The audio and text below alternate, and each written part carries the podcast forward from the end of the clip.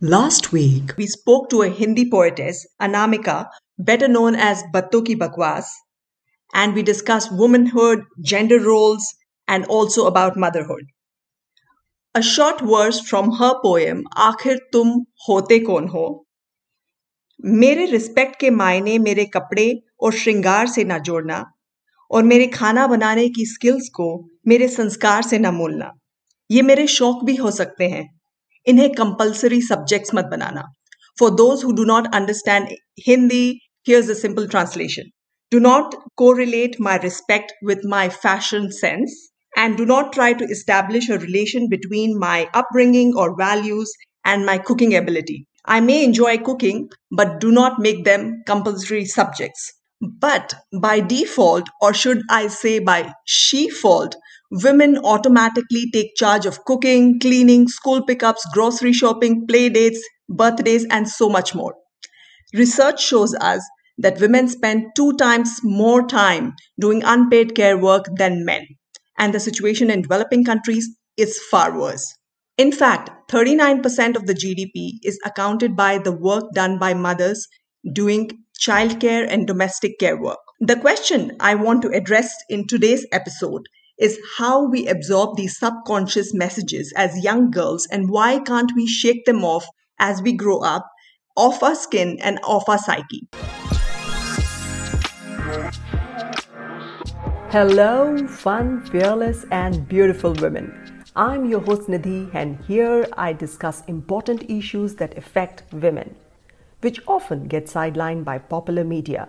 Why do mothers who contribute up to 39% of GDP go unnoticed by policymakers and society. How has COVID negatively affected the work life balance of working women? No topic is off limits, and research is my strongest weapon to bring attention to matters close to a woman's heart. I also have real conversations with women who are creating their own path and ask them to share their secret sauce with us. Together, we are unstoppable. I have two very lovely guests join me today, and I would like to welcome Preeti and Abhilasha. Hi, Preeti. Hi, Abhilasha. Hi, Nidhi. Thank you for having us here. Thank you so much for joining. Hi, Nidhi. Hi, Abhilasha. Hi, very happy to be here. Before we get started, let me just do a quick round of introduction. Preeti is a professional storyteller, an executive coach, and a leadership trainer from Singapore. She finds stories to be a powerful medium to inspire change and extensively uses them in her work. She wears many hats, but her favorite hat is the mommy hat. Abhilasha is a former researcher, now working in medical communications for over a decade. She's a mother of two young boys and she lives in Basel. The common thread that connects these lovely ladies is their love for writing. They are both contributing authors to the anthology She Reflects, which has 43 stories from 22 women of Indian origin from around the world. The proceedings from this book are directed towards a social cause, and Abhilasha is also the editor of the latest book in the anthology series. Thank you, ladies, for joining me, and I hope this is going to be an interesting discussion about a very important topic. So, before I get started, um, my rather my first question to you guys would be how do you think uh, we absorb these messages? If you go back to your childhood what kind of um, gender equation did you see in your own homes? Preeti if i could start with you. Okay, so I had a very wonderful childhood, and I was very lucky in the sense that my father was very avant garde and very hands on for his generation. Um, I, I come from a mixed family. My dad was Gujarati, mum was Sindhi, and only somebody in India would understand the complication that that would have created some 40 years ago. Um, it was a lot of fun growing up, but my dad, like I said, was very hands on. He would cook on the days that he was home. He would, um, you know, drop us to school, even bathe us when we were really young, and of course, as we grew older, that that we did it ourselves. And he was he never never hesitated to clean or wash. You know, sometimes maids didn't come. I grew up in Mumbai, and in to that effect, I grew up with the idea that. Um, housework or homework is still is is to be shared by people but and here is where the key key thing lies as far as i think so. Um, the the thing of what you call the mental load the thing that needs to be done you know the things that that we are all attempting to fight now the that all men when they ask they say okay you should have asked me for help. So that that still to a large extent lay with my mother because she was working as well um, and it was not my dad's fault or my mother's fault but it is stereotypes. It is society. It's what we've learned. It's what we've seen. And it took me some time to get out of that. Because when i got married it was in my head that oh i must cook i must clean i must do this i must do that and i must work and i must do all of this. Again i was very lucky that my husband and my mother-in-law were very sensible and they hired somebody to help. And uh, that again is another issue that we end up hiring people to help rather than doing it ourselves. So i'm there, there are a whole lot of this is a you know pandora's box. We could keep going on and on.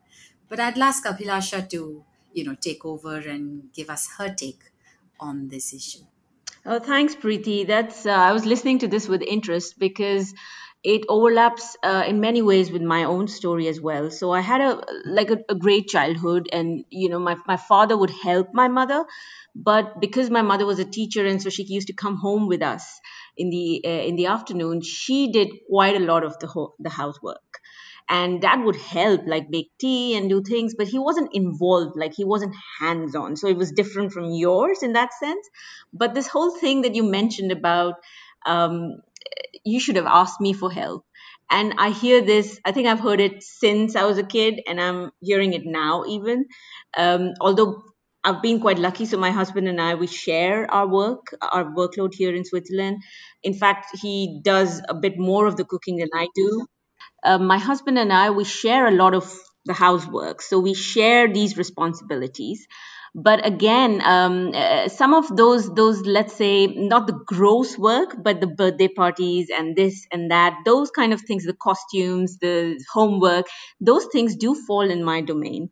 And um, the thing that I hear most from, let's say, other women or my own mother is that oh, he helps you a lot and he supports you a lot. And for me, it's like, okay, what do you mean he helps me a lot? It is also his work.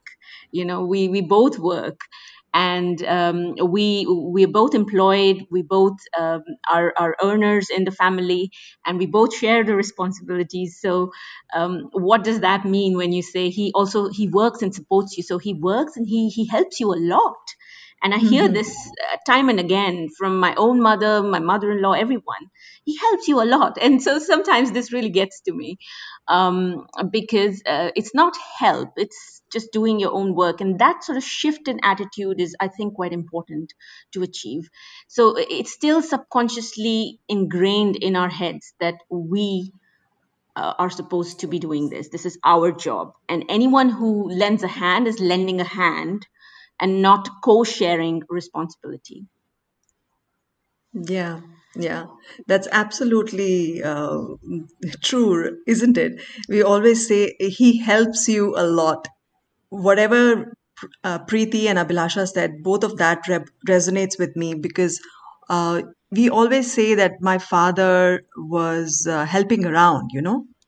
Uh, we are not uh, saying that he was an equal partner or he was owning the job, just like what Abhilasha said, that most of the mental load, uh, sorry, rather than uh, Preeti said, that the mental load of the activity still fell on the mother, but it was just about um, being there and helping out. And the phrase, you didn't tell me, or you should have asked me or you should have told me. I i'm not able to understand why uh, somebody should point to the other person what needs to be done around the house because it's everybody's house it's everybody's space. Isn't that does that make sense to you preeti? So this is this is something i absolutely agree with because it's not so much the um okay so it's like about helping out right? So we're like okay even today when a woman or a friend says oh my god your husband does so much and i'm very lucky my hu- my husband is actually the kind of person that takes part of the mental load as well so i'm i'm telling you i'm truly blessed but the fact is that I have to say I'm truly blessed. Do you understand? It is not taken for granted that he will be with me, that he will take part of the Exactly. parenting load. And everybody, including my sister in laws, my family, my friends, oh my God, he does so much. And I, when I was younger, much, much younger, just newly married and, you know, starry eyed and still have stars in my eyes, but not quite so many. I still used to feel like, oh, yeah, yeah, I'm very lucky. Now I am grateful for the partner he is. But at that time, it was like, oh, no, I'm lucky that he's not like other people. Which leads me to think, what do you mean? Why should there be, why should we be made to feel guilty because your partner is an equal partner in uh, running your home? It is your home for the two of you and of course if you have children then children as well so so that that is what it took me some time and then finally i realized now if somebody says he helps me i said oh yes i know he's wonderful and he is but i i do not take it personally that oh i'm not doing i am not capable enough or i'm not superwoman for doing everything um, and being grateful and being happy that my partner is doing the donkey work with me.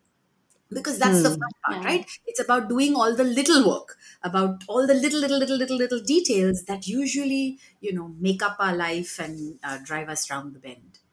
So And abhilasha over to you and it's too Preeti what you said. It's um uh, there's that. And then the other aspect is also um this innate guilt that every woman has which is that we want to do all of the things all of the time right? So we want to be a wife and a mother and a great employee and a daughter-in-law a daughter and a sister and all of that. And and uh, this constant feeling on us that we've got to be there got to be there. This is our responsibility. So i think we take it too far with with this guilt that we live with. And and that shift also needs to come that it's okay to take some time out for yourself to do something that's important to you just your own creative endeavor for example. Um, and that that shift i think every woman should should sort of think about that as well and this and not feel guilty about it Exactly. And uh, to the point that you ladies just made, that uh, we feel grateful or we feel that uh, we are blessed, that should not happen. But this is a common phenomena that we observe around the world. It's not an Indian thing. And the entire uh, purpose of this is not male bashing or husband bashing. That's not what we are trying to do. What we are trying to do is have a conversation on an important issue that affects women. Um, and uh, in fact, the World Gender Report, which is uh, which is uh, done by World Economic Forum, it says that amongst the 153 countries, zero countries, zero countries uh, have equal sharing of workload at home. None of the countries. So women are always doing more work than men are doing. Um, Preeti, I would like to ask uh, another question if a person does not have a partner who is who is contributing enough what would be your suggestion or what would be one way to have that conversation with that with the spouse Before resuming our conversation, I wanted to share a word about my other podcast, Brainstorm, which I produce with my children and my students. Here we discuss educational and engaging themes on science, on storytelling, fun facts about cities, cultures, animals, mystery sounds, and much, much more. Please join us there. The link is in the podcast description. Now, back to the episode. so this is my uh, my belief. I believe that we are all every human being is doing the very best that they can and they do want to do the best they can. So when when uh, a, a partner then this could be women as well. I, I will not i'll try not to be gender biased because sometimes there are men who do take on a lot of the work and the women sit around. Though that is Absolutely. very very rare.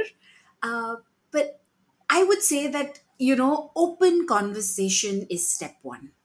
And then including the person in in the in the decision making of the management of the household and requesting that they take responsibility. Um, you might be seen as a feminist if you come if you're if you're in a traditional household. And there will be you'll hear it. Oh you know the the typical hindi joru ka ghulam or the henpecked husband and you know all of that but if you figure it out in your head that no my partner does want to help me he's not doing it because he does not know how. Now if he does if he doesn't want to do it at all nothing nature has not built us to you know change diapers or to sweep the floor or to cook or to do any of those things. Exactly. you know? So uh, while some of the nurturing may be what we what we are natural that we, what we naturally do it's not necessary. Another thing we need to remember is that it's a little contradictory but something that i've learned and studied and you know figured out that women are more intellectual and men are more emotional. It's mm-hmm. always portrayed as exactly the opposite in in real life and whatever. But you see a man i mean yes the, he'll not cry in front of a movie and he'll watch all these war movies but the emotion have you ever seen a mother uh, a, a man cry for his mum or you know just feel what it is? It is always emotional. Women are the ones who take the tough decisions most of the time. So men we have to free them which means we have to free our next generation the boys the young sons that we have and teach them that you know it's okay to work on emotion it's okay to feel it's okay to think. You'd be surprised at such great feminism comes from little boys. I have my son who's 27 he says that's not fair we should all help and i'm like yay beta let's go. So that is where i'm coming from. So you start off with you know the younger ones and then with your own you know immediate um, it's it's not always easy in a traditional household but you can be the one that brings the change it is possible i've seen it done Yeah, well, that's a very beautiful way to put it that it is possible to bring the change. And uh, to summarize what you said is to have an open discussion. And to link it to the next question that I have in mind is what you said about your child. So, if we are raising young boys, young girls, what what what kind of subtle messaging are we passing on probably without realizing sometimes that might make them feel that something is meant for them and something is not meant for them? That some kind of gender stereotypes what have you observed something that we do um, which which we should not be doing in our parenting?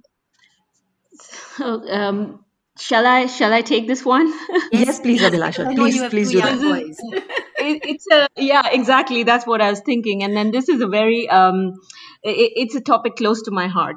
So parenting is not easy anyway, no matter whether you have girls or boys, and especially if you have boys and they're being raised in a world where um, believe it or not, but these days the the feminist movement has become so um, masculine that there is a, such a big shift. I mean, feminism is not um, being masculine. It's uh, it's not gender specific. Every man and a woman have a masculine and a feminine aspect, and uh, it's best to actually nurture both these aspects in young men and young women so girls and boys and this is not always easy so as as preeti mentioned you know if you've got um, uh, if you're sharing responsibilities this definitely helps. If you change roles so if for example i don't like driving my husband always drives and my son once asked me why do you not drive? And i was like would you like me to drive? And he's like yes. So now i make it a point to try and you know drive when they're in the car so they don't feel that oh it's dad's job to always drive. At the same time i sometimes my husband sometimes cooks dinner and um, i do the cleaning so he knows that it's not mom who's always you know uh, cooking. So these role playing this uh, changing roles and and doing what needs to be done um, when children see that, that we're going to go and help and we are going to go and do what needs to be done in the house that changes the whole equation of this is mom's job this is dad's job and girls do this and boys do that. So um, this is it's subtle but over a period of time this helps for sure.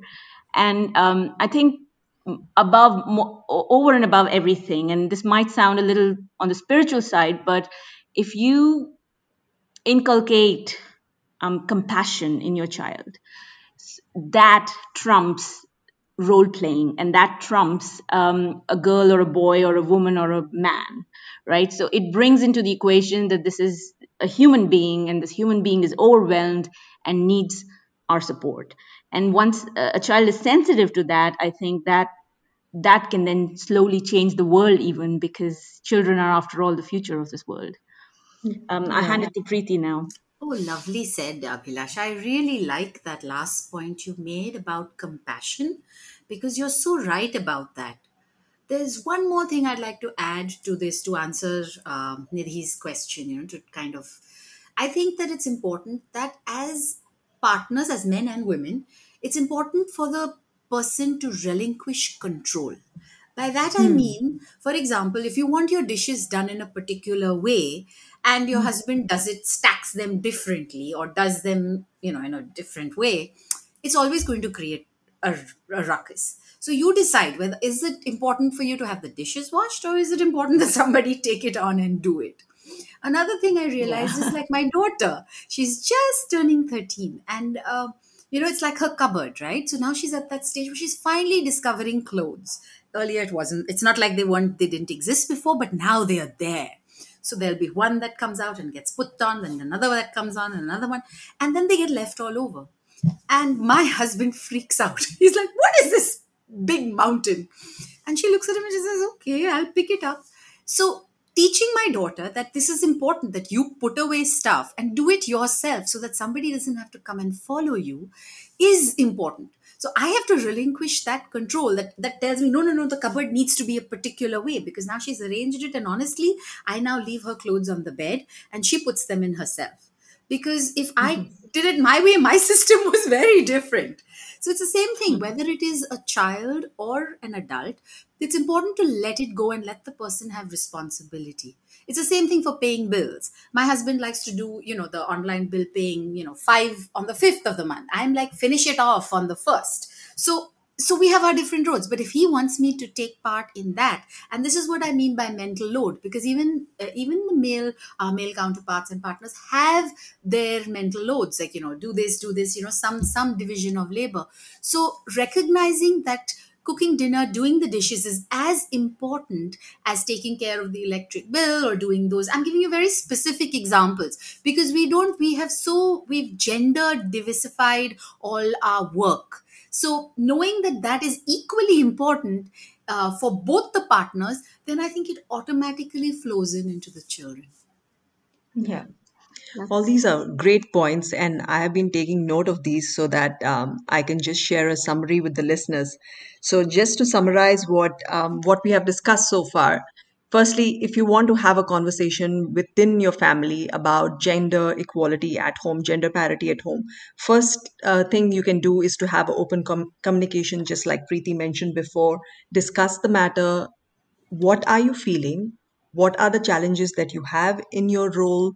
Uh, are you feeling overwhelmed? How somebody could help?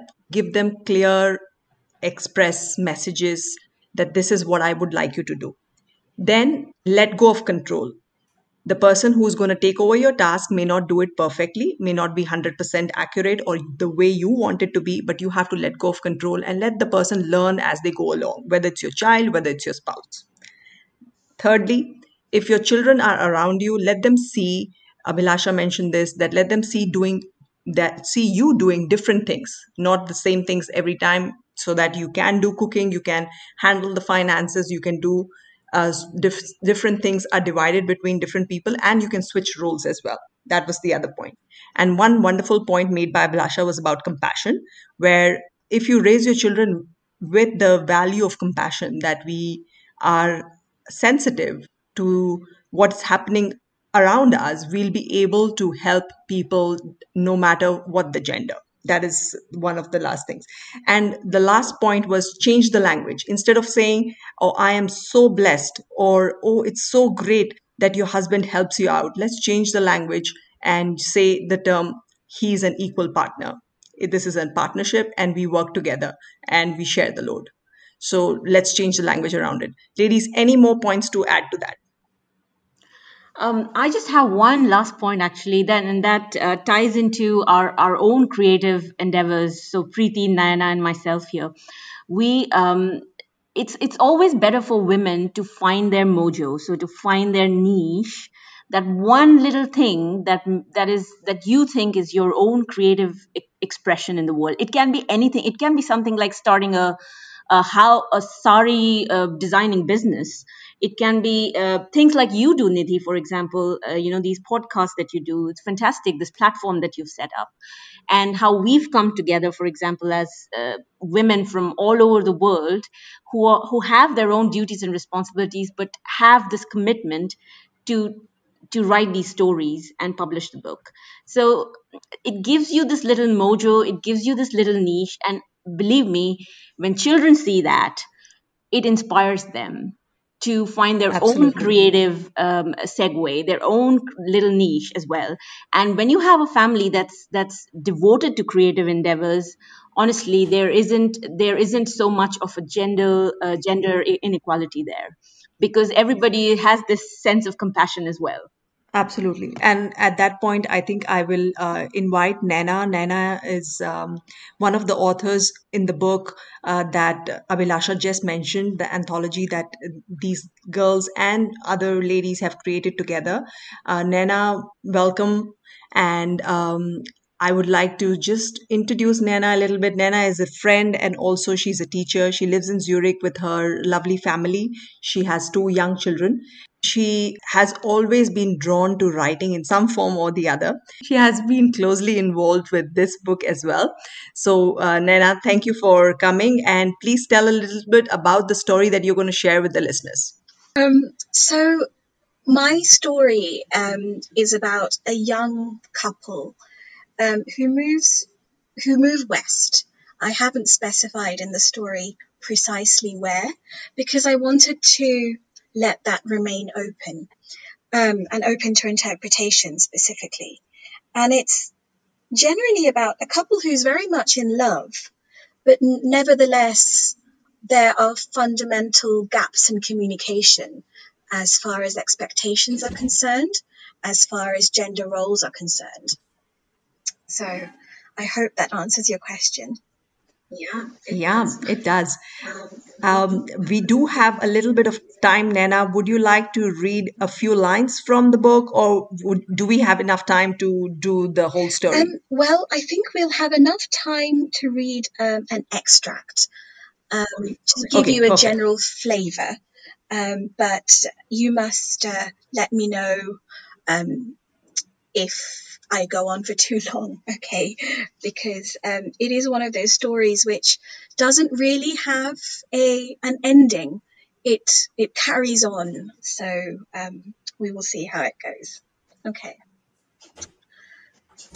With Shekhar now on site, working on the project that had taken him there, Rupsha expected that time would go slowly, and initially it did.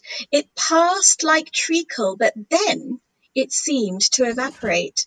She soon found herself hurrying from one ink stained government office to another, preparing for police interviews to prove to them all that she was indeed Shekhar's wife and that it was not a marriage of convenience.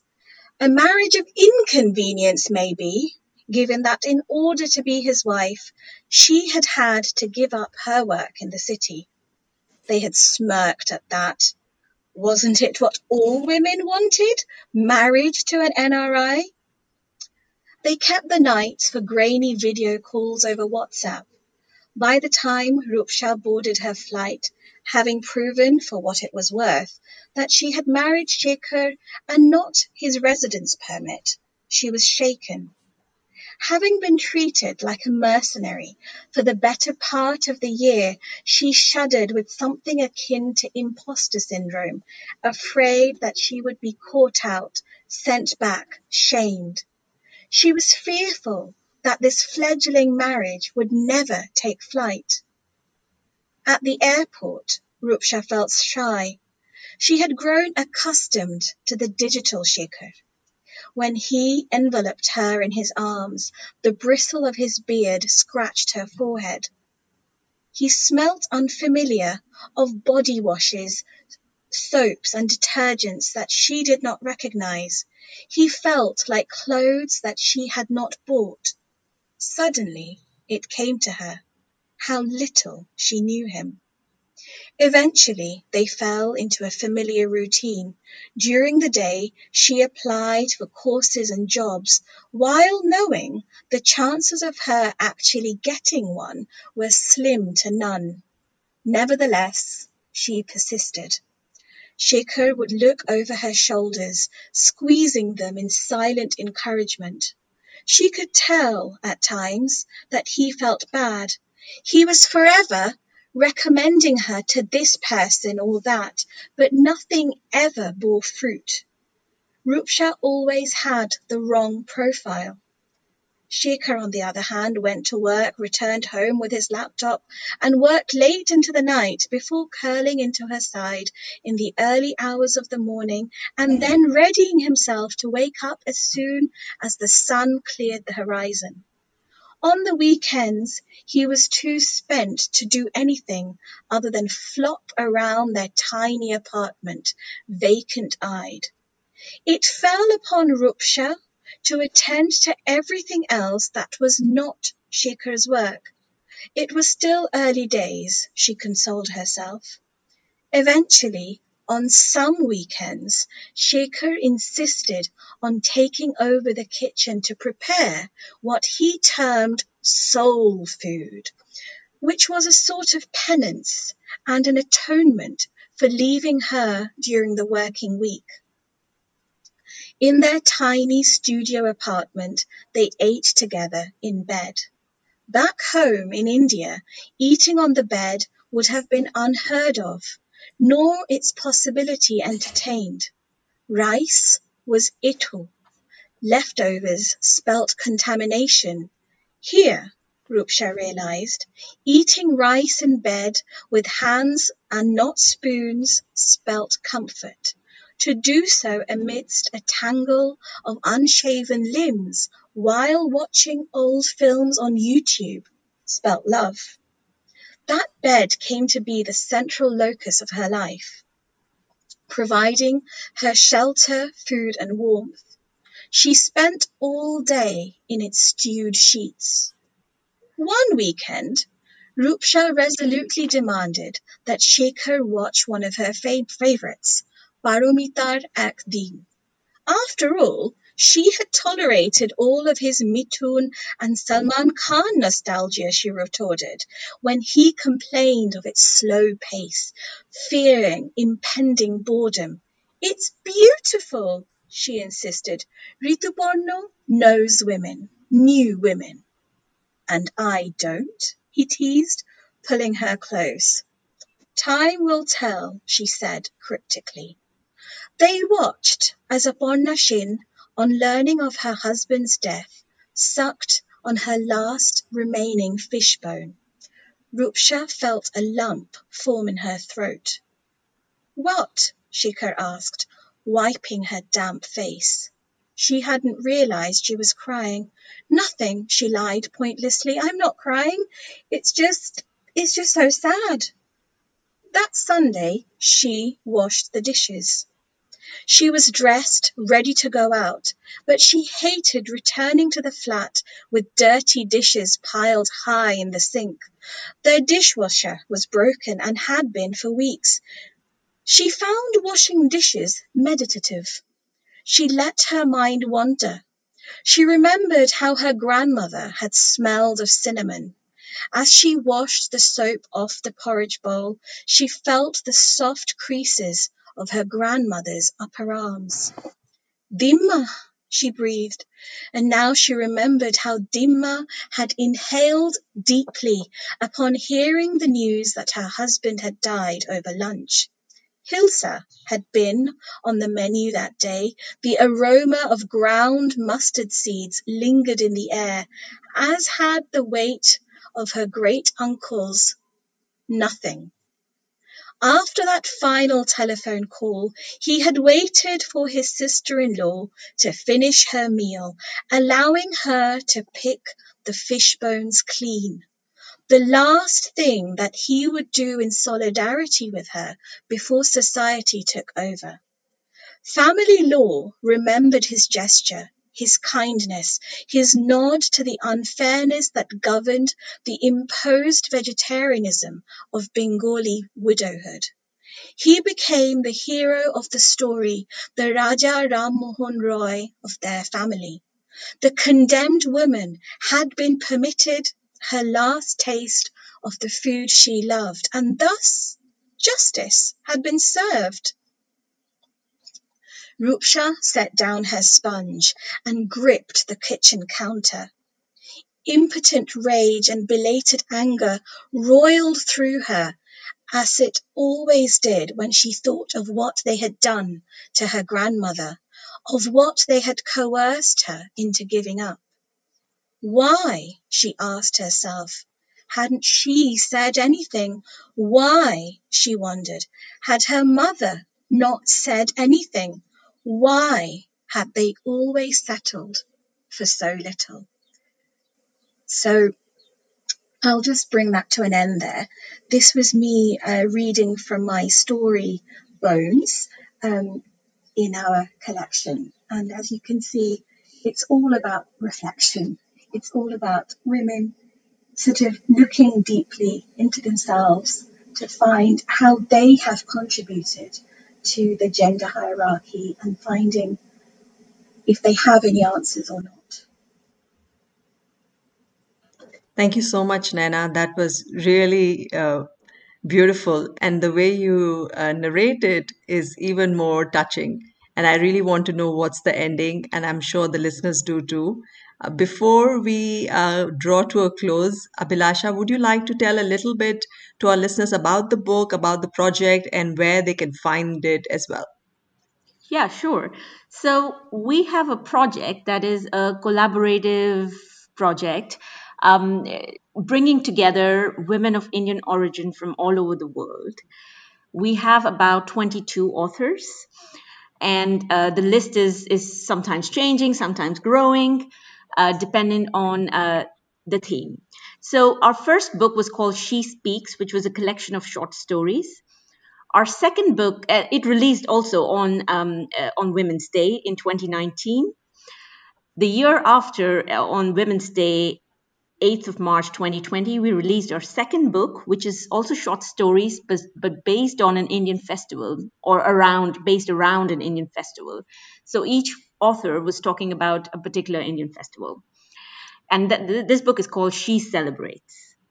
And now on Women's Day 2021, we have our third book called She Reflects, which is a collection of 43 flash fictions from 22 authors around the world. And we call it She Reflects because it's um, uh, it's actually the the analogy is actually drawn from rivers. So the book is divided into three parts, roughly based on the age of the protagonist, which is always a woman. Uh, starting from Ganga, which is um, a senior citizen, Alaknanda, which is middle aged, and Bhagirathi, so from infancy to youth.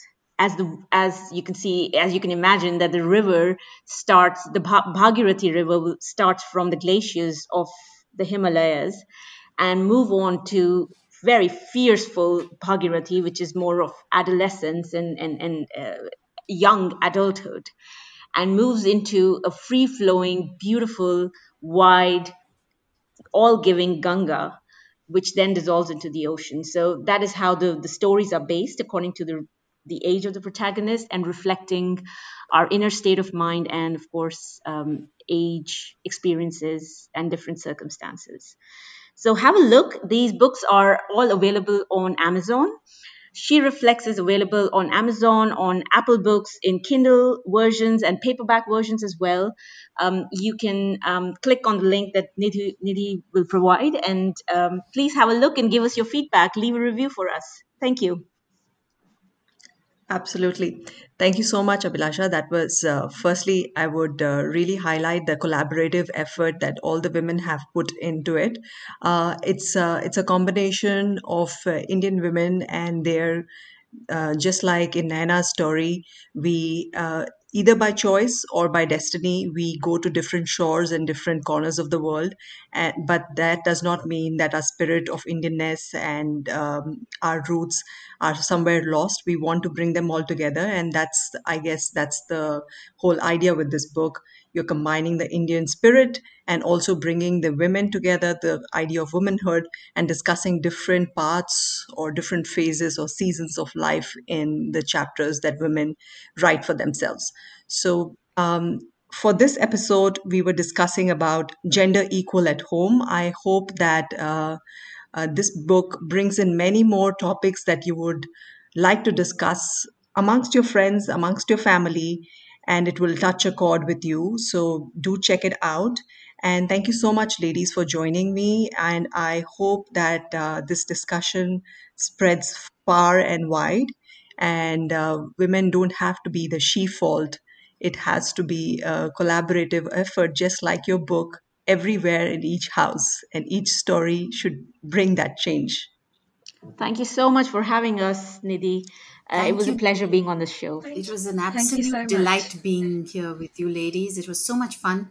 I felt like I've been with old friends just chatting about things that happened to us. So thank you, Nidhi, for making this happen um, and for your invitation to have us here. My pleasure.